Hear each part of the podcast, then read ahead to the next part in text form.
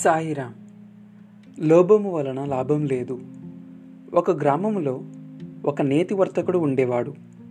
కల్తీ నెయ్యిని అమ్మి చాలా ధనం సంపాదించాడు. ఒకసారి అధికారులు కల్తీ నేతిని అమ్ముతున్నాడనే నేరం వలన ఆ వర్తకుని పట్టుకుని గ్రామాధికారి వద్దకు తీసుకుని వెళ్ళారు.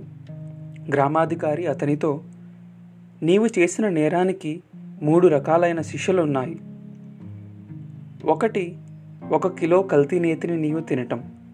రెండు పన్నెండు కొరడా దెబ్బలను భరించటం.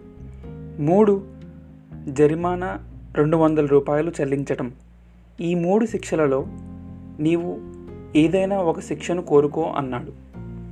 ఆ నేతి వర్తకుడు అందువలన అతడు కల్తీ నేతినే తినడానికి ఒప్పుకున్నాడు. కల్తీ నేతిని కొంత తినేటప్పటికీ కడుపు నొప్పి వాంతులు మొదలైనాయి. అప్పుడు అతడు గ్రామాధికారితో అయ్యా నేను ఈ నేతిని తినలేకుండా ఉన్నాను. కొరడా దెబ్బలను భరిస్తాను. నాకు ఆ శిక్ష ఇవ్వండి అన్నాడు. కానీ అతనికి ఆరు కొరడా దెబ్బలకే వీపు చిట్లి రక్తం కారింది. ఆ బాధ భరించలేక అయ్యా నేను రెండు వందల రూపాయలు జరిమానా చెల్లించుకుంటాను అని గ్రామాధికారికి ఆ డబ్బును కట్టాడు.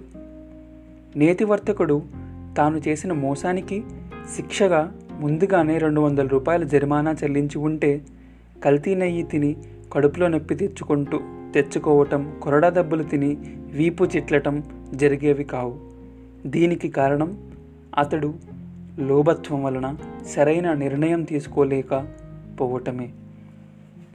లోభము వలన లాభము కలగదు.